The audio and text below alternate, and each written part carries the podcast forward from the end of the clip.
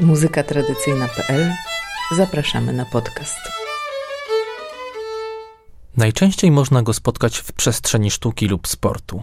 Jeśli ma się wyjątkowe szczęście, to można się z nim zetknąć na którymś ze szczebli edukacji.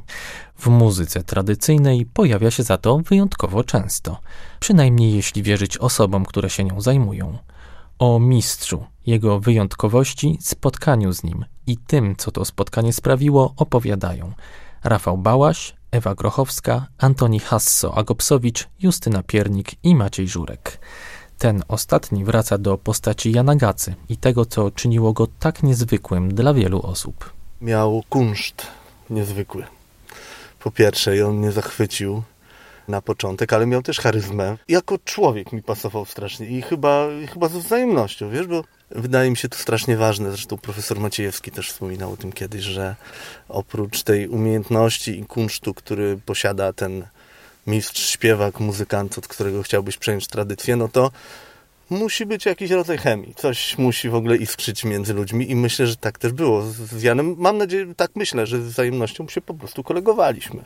To iskrzenie może przybierać jednak różne formy, zależne od cech osobowości mistrza, zauważa Ewa Grochowska. Oczywiście, że w pierwszym kontakcie, szczególnie w nowej sytuacji e, z nowymi ludźmi, nasuwa się to, że ktoś ekstrawertyczny, taki bardzo dynamiczny, mający umiejętność bardzo łatwego i szybkiego nawiązania dobrego, bliskiego kontaktu z ludźmi. Jasne, że tak, że te cechy bym wymieniła, ale to nie jest tak, że one są niezbędne bo na przykład Stanisław Witkowski był zupełnie innym człowiekiem i on potrafił być taki z jednej strony duszą towarzystwa, a z drugiej pozwolić sobie na jakąś złośliwość. Był taki wyrazisty, o tak. Miał część tych cech co Jan, ale tylko niewielką. Justyna Piernik dodaje do tego zestawu podziw ze strony ucznia. No na pewno mistrz to jest ktoś, kto umie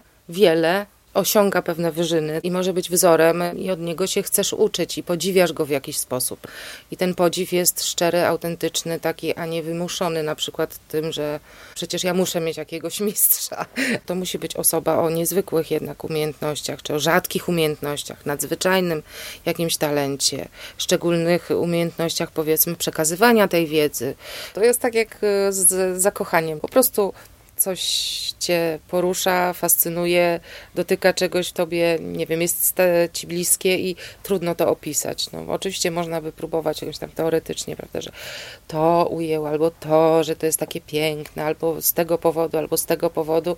Mogę to jakoś logicznie wytłumaczyć terminami pseudomuzykologicznymi.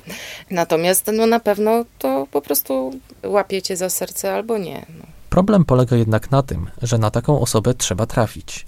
Można też być lepiej lub gorzej przygotowanym na to spotkanie, uważa Antoni Hasso-Agopsowicz. Ważna jest świadomość ludzi, którzy do nich przyjeżdżają. Mamy wiele przykładów osób, które przyjechały bez świadomości i nic nie wyniosły. Tak to się tam potoczyło. Myślę, że jeżdżenie, zwłaszcza teraz, kiedy ci ludzie w większości nie żyją, a ci, co żyją, są już naprawdę bardzo starzy, wymaga dużej wrażliwości i nawet powiedziałbym empatii. Wtóruje mu Ewa Grochowska. To, co się wcześniej we mnie działo i to, w jaki sposób uczyłam się obserwować kogoś, uczyłam się, co mogę wziąć od jakiejś osoby, zachowując swoją integralność będąc w relacji z tą osobą i nie będąc taką naroślą, która przyjdzie, weźmie coś, wyssa jakieś treści, jakieś soki, pokarmi się i pójdzie dalej. Tylko bycie w relacji z mistrzem to jest taka relacja przez duże R.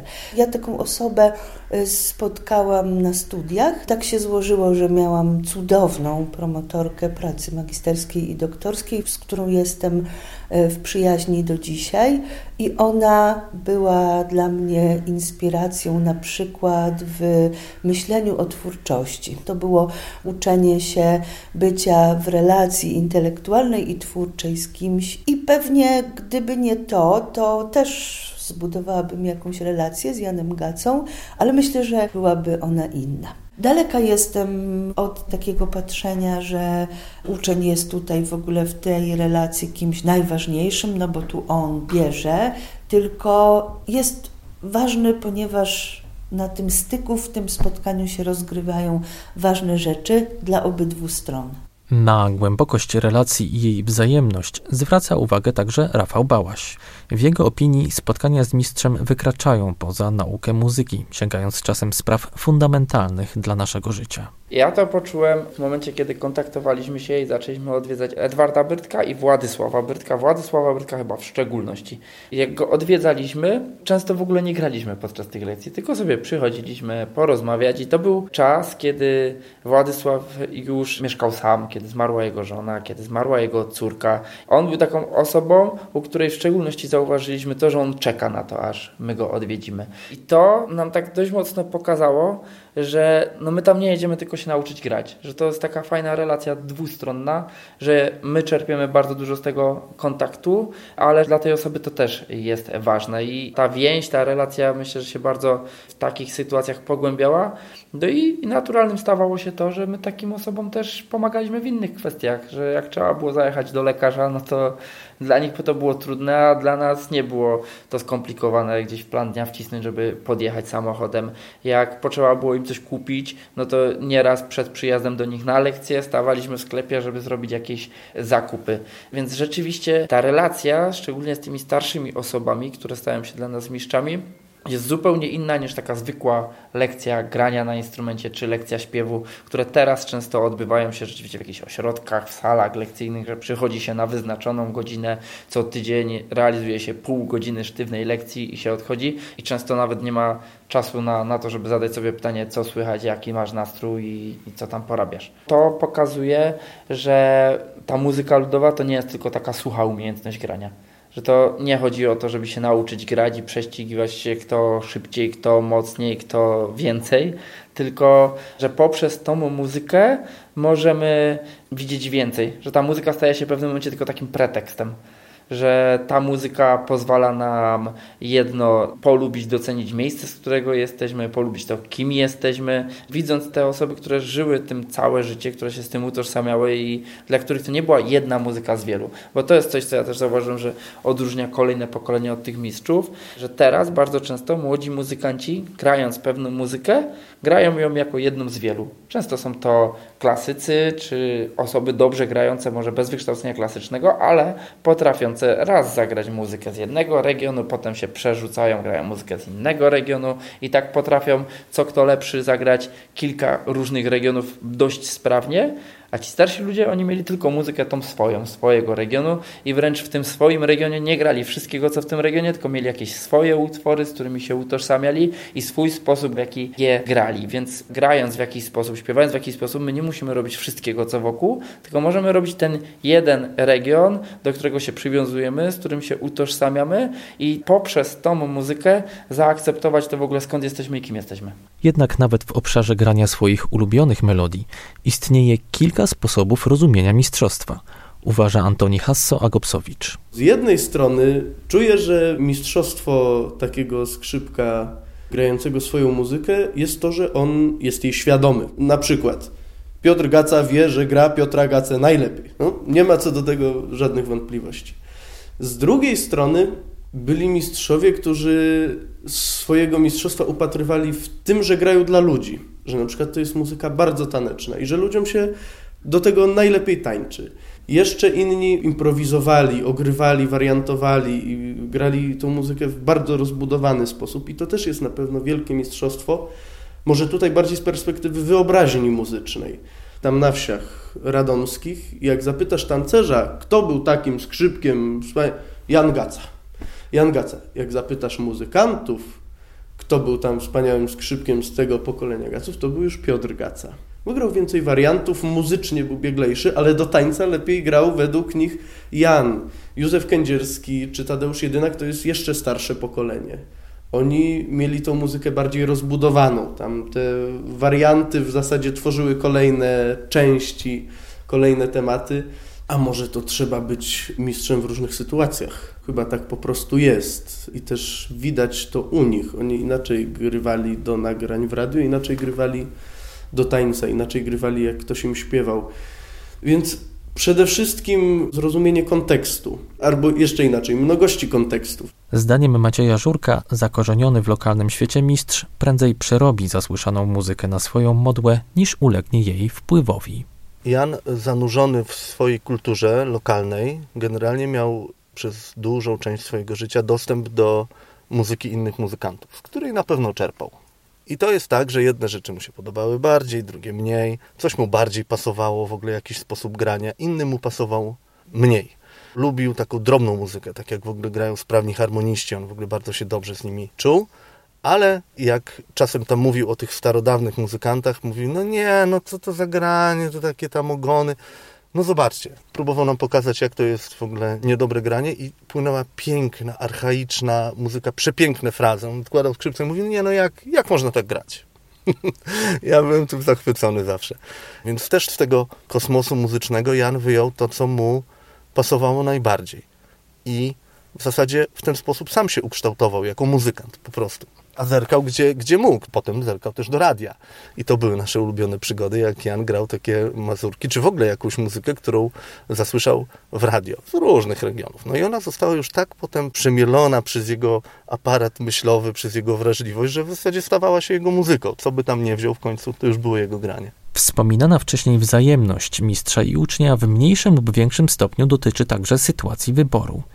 Czasami o rozłożeniu akcentów decyduje wiek ucznia, zauważa Rafał Bałaś. Jan Brodka, rzeczywiście można by tu powiedzieć tak, że on mnie wybrał. W pewnym momencie podszedł do mnie i mi wręczył jakiś patyk, co się potem okazało piszczałką jednootworową i powiedział, będziesz grał. No ja mówię, no, no okej, okay. mając wtedy lat 7, za bardzo nie miałem takiej asertywności, żeby powiedzieć nie, ja nie chcę, tylko powiedział masz, będziesz grał. No i mnie to zaciekawiło, zaproponował, żebym chodził do niego przed próbą zespołu pół godzinki wcześniej, że on mi będzie pokazywał jak grać na tych instrumentach. Co mnie cieszyło i potem moim wyborem było w pewien sposób to, że ja to dalej chcę robić.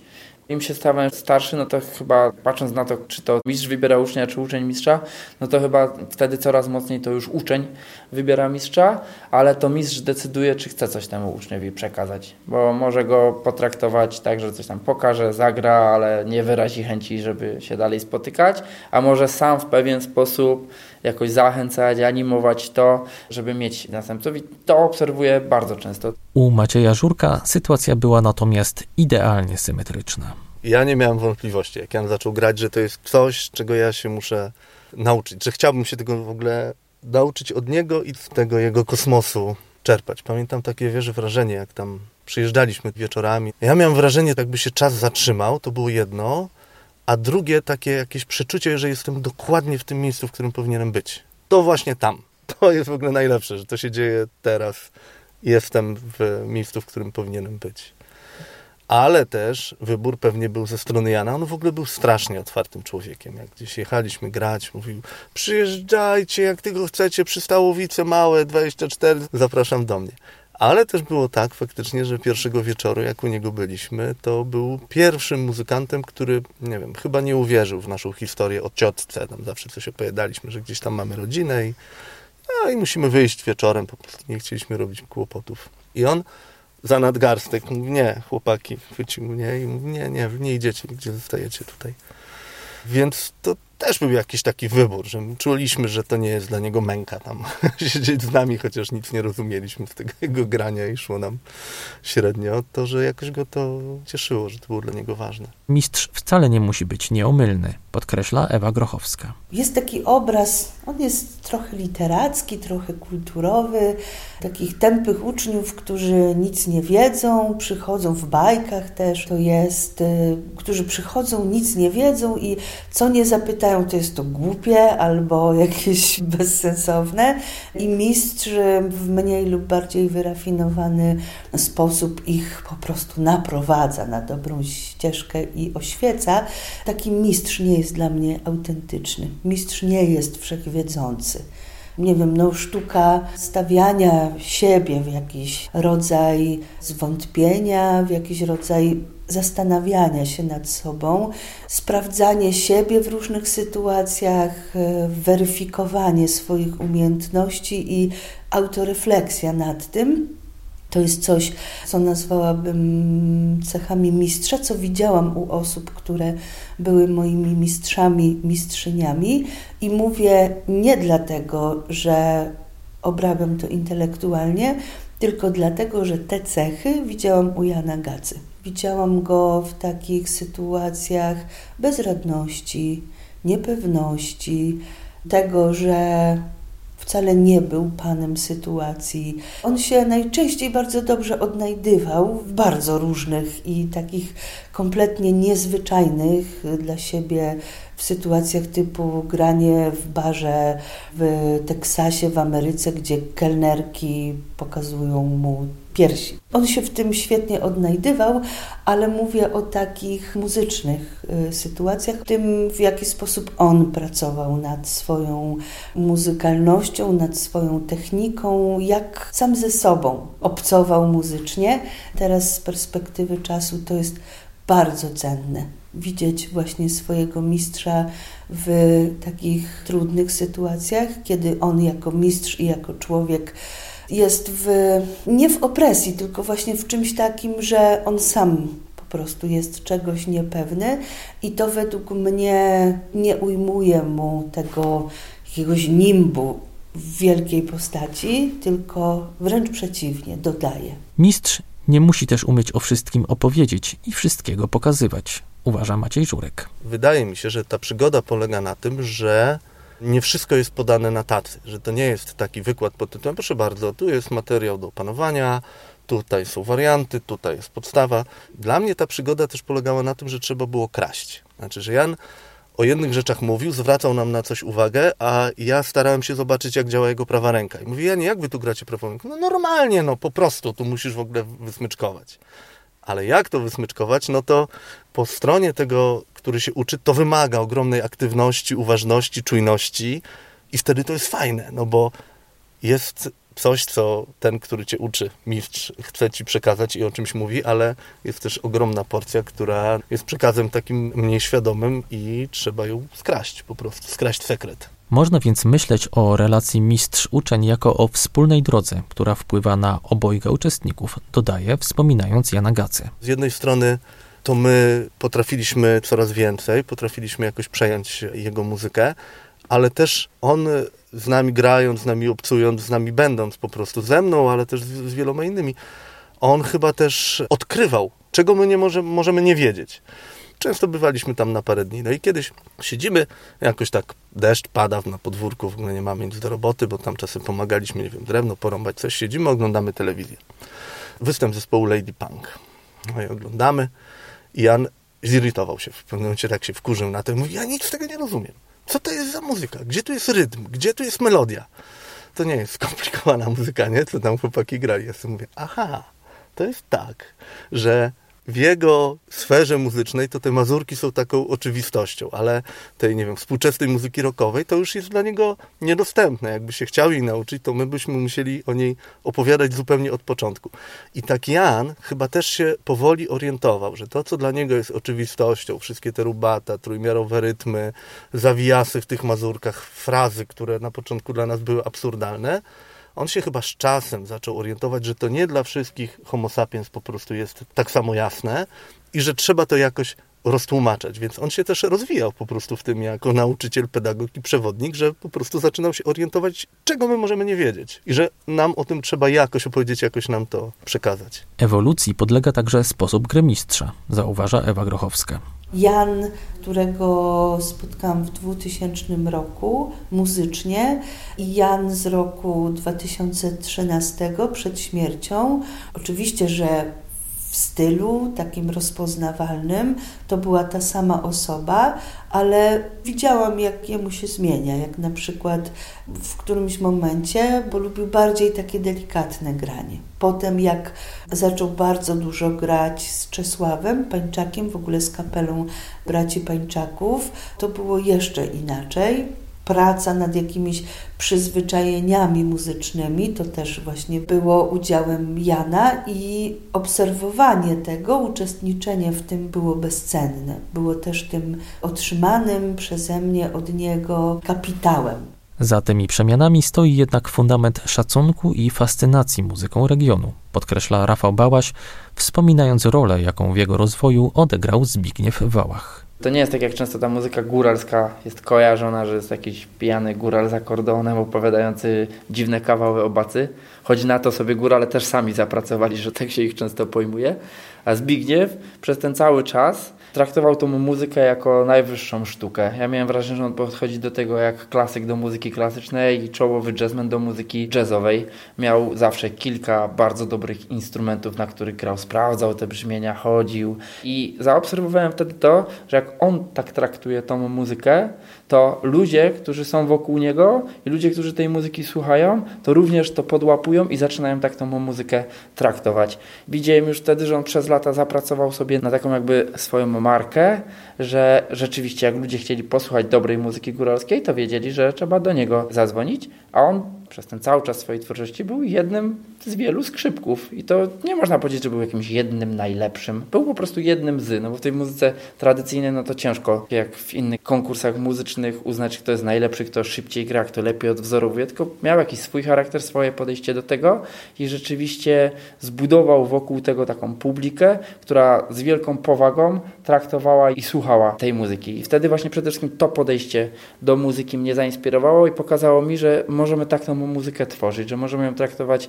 jako naprawdę wysoką wartość, bez takiego rozróżnienia, że coś jest kulturą wyższą, a ta nasza muzyka ludowa jest jakąś kulturą niższą, zarezerwowaną tylko na jakąś biesiadę. Niezmiernie skomplikowaną sprawą wydaje się w muzyce wiejskiej pogodzenie wierności wobec tradycji z indywidualnością wykonawcy. W jaki sposób ten problem ujmują mistrzowie? Maciej Żurek. Jan mówi, no dobra, to gracie już, tak? To gracie, ale to trzeba dodawać coś od siebie. Myślałem, ale fajnie, to można dodawać coś od siebie. No więc tu wydłużam tu coś. Nie, nie, nie, nie, mówię, no, absolutnie, tak to nie możesz grać. To się do niczego nie nadaje. Ten kanon jest niepisany. Oczywiście, że trzeba dodawać coś od siebie, ale jest jakaś rama. Nikt nigdy jej nie zebrał, nikt jej nie opisał i też Jan myślę, że ją wyczuwał po prostu. Nie potrafił jej opisać od A do Z, że tutaj są te ramy, w których się poruszamy, improwizujemy i dodajemy coś od siebie ale wyczuwał, że taka jest. I jakoś z czasem udało mu się nas nakierować. Jak dodawać coś od siebie, żeby ciągle być w nurcie, być w tej tradycji, którą próbował nam przekazać. Nieco odmienne doświadczenia ma Rafał Bałaś. Takim przykładem obrazującym to może być sposób, w jaki oni najczęściej pokazują, jak coś zagrać. Grają, grają, grają szybko, no i tyle, ile się wyłapie, no to się próbuje odwzorować czuję, że zupełnie inaczej, że zagrałem inne rzeczy niż on. On mi fajnie, no, no i fajnie, no i dobre, no i tak to ma być. No i widzę, ja sam widzę, że to nie jest jeden do jeden ozdobnik taki, jak on zagrał, więc poniekąd oni od razu pozwalają na tą indywidualność, że tyle, ile się uda danej osobie z tego zabrać, no to zabiera, ale naturalnie buduje gdzieś tym swój styl, oparty też o swoje predyspozycje i umiejętność grania. Kwestia rozbudzania indywidualności ucznia ściśle łączy się z krytycznym dla relacji mistrz-uczeń momentem, w którym ten ostatni się usamodzielnia. O tym, jak reagował na to mistrz Jan Gaca, opowiada Ewa Grochowska. To trochę jest tak, że dajesz, ale nie wiesz, co ten ktoś z tym zrobi. Mówię o mistrzu, czy w ogóle o kimś, kto przekazuje jakieś cenne doświadczenie. Wiedzę też, taką po prostu zwykłą szkolną, ale tu jest mniejszy kaliber. Natomiast w byciu mistrzem i przekazywaniu konkretnych umiejętności, które się wiążą z doświadczeniem jakimś życiowym, nie wiesz i nawet nie możesz wiedzieć, co ten ktoś z tym zrobi. Więc to nie jest łatwe też, bo to bardzo zgrabnie brzmi, że uczeń powinien nawet iść swoją drogą. To zgrabnie brzmi, ale to nie jest łatwe i myślę, że absolutnie w pakiecie jest taki element, ja mu tyle dałem, a on czy ona, aha, poszedł sobie gdzieś tam, a jednak wybrał to. Mówię na bardzo podstawowym poziomie, takiego po prostu wręcz ludzkiego rozczarowania. Inwestuje czas, energię, serce też, a ten ktoś po prostu potem w ogóle co innego gra i to może mi się wydawać, że czy śpiewa, to może on beze mnie by też do tego doszedł. I to jest niesamowita sztuka i myślę, że Jan był tutaj mistrzem. Mistrzem też w sensie takim potocznym mistrzem świata, nie okazywaniu tego, bo myśmy robili w międzyczasie przeróżne rzeczy i ja nie mam pojęcia, czy one mu się podobały, czy nie.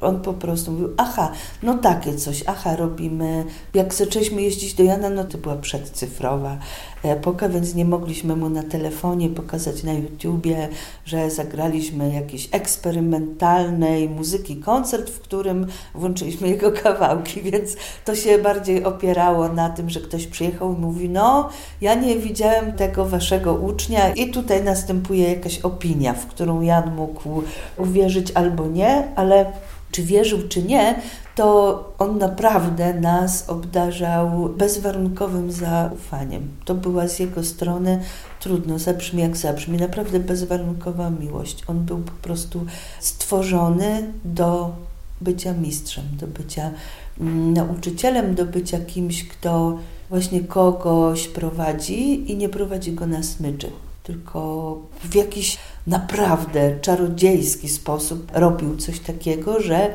ja czułam się w tym wolna. Jeżeli coś rzeczywiście bardzo jakoś mocno mnie przyciągało i bardzo mocno na czymś skoncentrowałam uwagę i ćwiczyłam jakiś kawałek przez tydzień, dopóki nie zaczęło mi to po prostu dobrze brzmieć, tak żeby się spodobało Janowi, ale żeby mi się też spodobało, żebym ja po prostu czuła, że ach, w tym jest wreszcie jakaś taka iskra, jest coś żywego, to robiłam to dlatego, że chciałam. Ja uwielbiam to sformułowanie, które się mówi o przedszkolakach, że zrobię to dla mojej pani. Więc absolutnie było tak, że ja się uczyłam dla mojego pana, żeby Jan był ze mnie dumny, że tak się ładnie nauczyłam, ale robiłam to z wolności po prostu, którą Jan dawał. Wydaje mi się, że ten mistrz nie musi ciągle żyć. Antoni Hasso-Agopsowicz.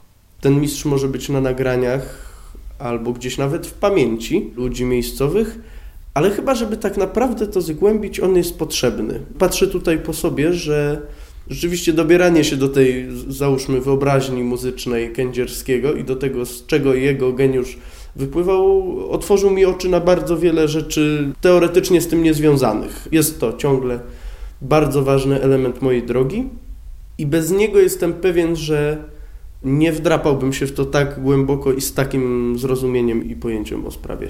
No właśnie, czy osoba, którą znamy jedynie z nagrań, jest takim samym mistrzem jak ta, z którą mamy żywy kontakt? W sensie metaforycznym na pewno, uważa Justyna Piernik, odnosząc się do swojej fascynacji Zofią Wojnicką. Należałoby się zastanowić, jak nazywać te duchy, które śpiewają w archiwach i które mają dla nas znaczenie. Na pewno jest to postać, która jakoś żyje w mojej głowie, w mojej pamięci. Ten styl, który ona reprezentuje, jest z jednej strony właśnie bardzo taki regionalny, bo tam jest dużo takich cech, które znajdziemy w innych wykonaniach, innych śpiewaczek czy śpiewaków, ale z drugiej strony jest on też bardzo indywidualny.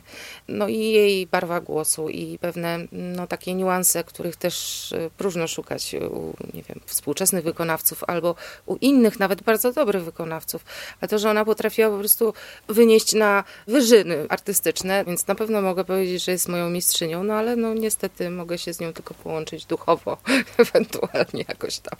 Czy tam sobie wyobrażać spotkanie z nią. Spotkałam jej wnuczki, opowiadały o niej, ale raczej nie muzyczne historie. Poza tym, że tam przyjeżdżał samochód i że była nagrywana, raczej właśnie takie historie rodzinne i to właśnie, że była bardzo taką łagodną osobą, delikatną, życzliwą, pełną troski dla rodziny, typową kochaną babcią dla nich. Praca z nagraniami dawnych mistrzów jest jednak bardziej czasochłonna niż nauka u mistrzów, zauważa Antoni Hasso-Agopsowicz. Z drugiej jednak strony kontakt z nimi może zyskać na naszej znajomości archiwalnych rejestracji. Człowiek nagrany nie może nam nic powiedzieć o tym, na przykład jak on o tej muzyce myśli.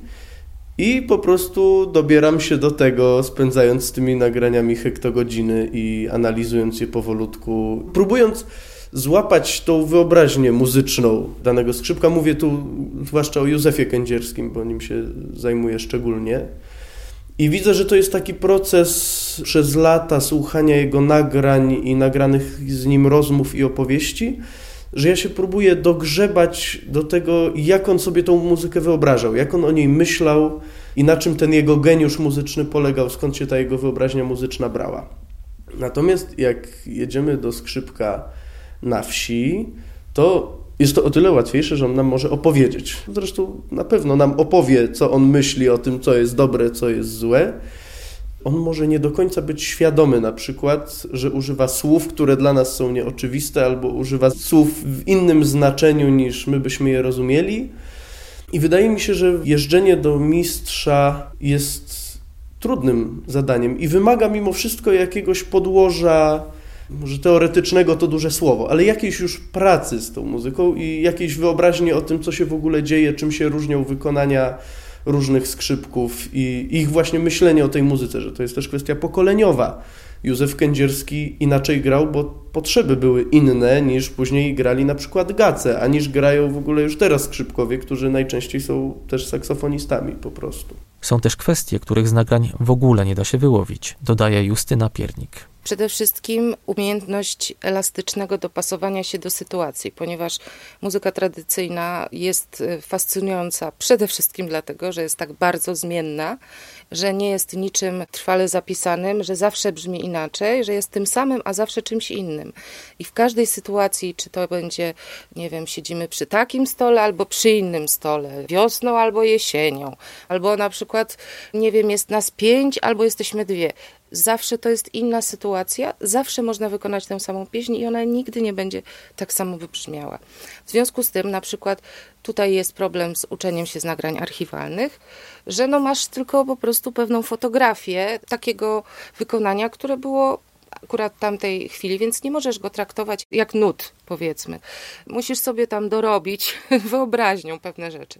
A żeby sobie wyobraźnią dopowiedzieć, no to dobrze tę wyobraźnię ćwiczyć właśnie w takiej sytuacji, w której pamiętam, że myśmy się nauczyły świetnie tam z tych nagrań, tak po prostu dokładnie, każdy tam szczególik, już w ogóle to było takie, no jak sobie pomyślę teraz o tym, to, że się to człowiekowi chciało, to naprawdę musiał być bardzo młody, ale takie było wnikliwe, takie wsłuchiwanie się i nagle po prostu one zaczynają śpiewać, my się do nich włączamy i w ogóle nie wiemy o co chodzi, prawda? Bo teraz trzeba było właśnie znaleźć się w tej sytuacji, czyli nie śpiewać wyuczonego tam wariantu, tylko po prostu dopasować się. I to zajęło jakiś czas. I to jest ogromnie ważne. I zawsze trzeba próbować. Nawet jeżeli nie ma mistrza, to zawsze są w jakimś regionie osoby, które coś pamiętają i coś potrafią. I zawsze takie ćwiczenie które zakłada dopasowanie się do innej osoby, jest zawsze bardzo pożyteczne i wiele daje. Nie do przecenienia jest także wsparcie, które można uzyskać od mistrza, podkreśla Maciej Żurek. Pamiętam taki rytuał był, jak przyjeżdżaliśmy z moim kolegą Markiem Ruczko. Zawsze nie mogliśmy z tego Olsztyna wyjechać tam o sensownej porze. Potem 320 km samochodem, czy tam wiem, pociągiem. Grunt, że docieraliśmy wieczorem. No i siadamy, kolacja, po kielichu, wypijaliśmy, gadaliśmy, co tam w ogóle się działo. No i Jan wyjmował skrzypce i grał. I to zazwyczaj były jakieś rzeczy takie, coś zawsze nam uszykował, albo samemu się uszykowało coś, żeby dla nas to było zaskakujące zawsze, co on grał. Odkładał te skrzypce i mówił, no, ja się tyle nauczyłem. A wy? No to my braliśmy skrzypce, no i gramy. No oczywiście byliśmy przygotowani jakoś z tymi melodiami, które nagraliśmy poprzednio, że próbowaliśmy. No, mówiłem, rozumiem, skarbie, no nie masz czasu ćwiczyć. No, to normalne, człowiek ma tyle rzeczy. Tak słodka była ta jego wyrozumiałość. Ale myślę, że on się cieszył też z naszych postępów. Jak przychodzili sąsiedzi, to w ogóle tam no to zagrajcie tyle. No widzicie, tyle grają, przyjeżdżają niedługo, a już już tak grają, albo jak graliśmy wspólnie do tańca tam u niego we wsi, tak lubił nas też zostawić. Wychodził na papierosa, mówi, a wygrajcie, róbcie robotę dalej. On wszystkim nam dawał poczucie, że potrafimy, że to, co próbujemy zgłębić, o co się ciągle potykamy, co jest dla nas bardzo trudne, że jest w zasięgu naszych możliwości. Skarbie będziesz to grał. Uda się. To był taki przekaz, który Jan wysławiał i werbalnie, ale też samym sobą, że każdy może. To daje w ogóle niesamowitą w ogóle wiarę, i skrzydła i to, że zwraca uwagę na momenty, które ci wychodzą, na te fragmenty i mówisz, kurde, no w zasadzie faktycznie, to jeszcze brakuje mi tylko tego i tylko tego, no bo w zasadzie to już potrafię. To było świetne. Nie zawsze chodzi zresztą o dodanie uczniowi wiary w jego umiejętności, dodaje Ewa Grochowska. Na przykład padają jakieś słowa, które pomimo Twoich wątpliwości albo kryzysu utwierdzają Cię w tym, że warto to robić Świat się nie zmieni i ty prawdopodobnie niewiele się zmienisz i okoliczności mogą być łatwiejsze, ale mogą być tak samo trudne, ale żeby z tyłu głowy gdzieś pamiętać, co w tym lubię, co mnie kiedyś w tym zachwyciło, żeby umieć wzbudzać w sobie pamięć takich sytuacji, dla której po prostu chcę to robić całe życie, chociaż to było tylko 5 minut. Ważne i ekstatyczne. Wymagań wobec mistrza jest więc tak wiele, że można by nimi obdzielić kilka osób. Może zatem lepiej jest mieć wielu mistrzów. Pewnie można mieć. Maciej Żurek. Ale my z Markiem, którego ciągle wspominam, mieliśmy taki plan, że w zasadzie to powinniśmy znaleźć takiego muzykanta, od którego wszystko, co on wie, jakoś tak się po prostu zatrzymać w tym jego miejscu. Przejąć jego doświadczenie, jego kompetencje z taką myślą, której wtedy nie wysławialiśmy, e, że w kropli wody się skupia cały świat, że to nie ma większego znaczenia, czy my tam pojedziemy jeszcze do następnego, jeszcze do następnego, że to w tej przygodzie nie jest najważniejsze, ilu ich tam spotkamy. Zresztą Jan nieszczególnie nam bronił, a wręcz dwa razy wakacje tak spędziliśmy z nim, że podróżowaliśmy na rowerach do różnych jego kolegów muzykantów. On nas po prostu zabierał, żebyśmy poznali może jego ulubionych muzykantów, ale też takich, z którymi lubił grywać. To też dla mnie zawsze był ciekawy fakt, że wiedzieliśmy o Piotrze Gacy, o jego bracie rodzonym przez wiele, wiele lat i ludzie mówili, że jest bardzo dobrym skrzypkiem. Jan nas nigdy tam nie zabrał, a myśmy też nigdy do tego Piotra sami nie pojechali. Ja nigdy nie byłem w domu Piotra Gacy. I jakoś tak z biegiem lat zacząłem czuć, że to by było trochę nie w porządku wobec niego. Oni tam może nie byli w konflikcie, ale nie byli w jakiejś absolutnej zgodzie. I ja też czułem, że to nie byłoby takie dobre, gdybyśmy tak nagle zaczęli też tego Piotra odwiedzać. No ale też po prostu nie mieliśmy takiej potrzeby. Zupełnie nienaturalnym byłoby dla mnie kopiować jedną osobę. Rafał Bałaś. Fajnie jest tak poznawać różne osoby i od nich się uczyć, od nich przyswajać do siebie to, co dla nas jest w pewnym momencie, w pewien sposób ważne. I na bazie różnych doświadczeń budować sobie to własne ja i w tym wszystkim ten swój własny styl muzyczny. Ten swój własny styl grania, śpiewania, ale też w ogóle działania w tej kulturze tradycyjnej. Myślę, że tworzy się właśnie na podstawie tych różnorodności. Tego, że zaczerpniemy od wielu osób różnych rzeczy i z tego stworzymy coś swojego. Trzeba sobie dać wolność, o tak bym powiedziała. Justyna Piernik. Są tacy ludzie, którzy chcą tylko jednego mistrza i tylko tego się uczyć, tylko od tej osoby i z tego regionu i tylko od swojej babci albo tylko od tej pani i bardzo dobrze. I super. I niech się uczą i mogą po prostu to robić świetnie i fajnie na tym wyjść. Ale są takie osoby, które na przykład chcą się uczyć od różnych mistrzów, różnych tradycji i też uważam, że powinny mieć do tego prawo. Ja jestem akurat z tej drugiej grupy i myślę, że jedno po prostu dobrze wpływa na drugie. Trudno się po prostu w dzisiejszych czasach, mieszkając w Warszawie i będąc tym, kim ja jestem, ograniczać się sztucznie do jakiejś jednej osoby. Nie mam takiego wewnętrznego imperatywu, nie jest mi to potrzebne do szczęścia, takie ograniczenie się. Wręcz przeciwnie, szkoła ta rosyjska, powiedzmy, ona wpłynęła na to, że ja zupełnie inaczej słuchałam nagrań archiwalnych polskiej muzyki tradycyjnej i uważam, że to po prostu było bardzo potrzebne. I oczywiście można byłoby do tego dojść inną drogą, ale można również taką. Czyli na przykład właśnie po prostu mieć taką elastyczność również w sobie, zmieniania jakoś tych stylów żonglowania nimi, albo tworzenia po prostu swojego stylu z tych różnych inspiracji, które są dookoła. No. Inna relacja, która jest też relacją z mistrzem, daje inną wiedzę. Ewa Grochowska. Można mieć jednego mistrza, można mieć na jakimś etapie życia kogoś, kto jest Twoim mistrzem, być w relacji z tą osobą krótki albo długi czas. Można potem spotkać jeszcze kogoś, kto jeszcze czegoś innego nas nauczy, albo co jeszcze ważnego od tej osoby weźmiemy. To też zależy od momentu życia, od jakiejś intensywności naszego życia i wewnętrznego, i zewnętrznego, bo kiedy był ten najbardziej intensywny czas wyjazdów do Jana, do głowy by mi nie przyszło w ogóle takie sformułowanie, że właśnie, bo można mieć jeszcze innych mistrzów, w, w ogóle o tym nie myślałam wtedy. To też się po prostu zmienia. Gdzie zatem najłatwiej znaleźć mistrza?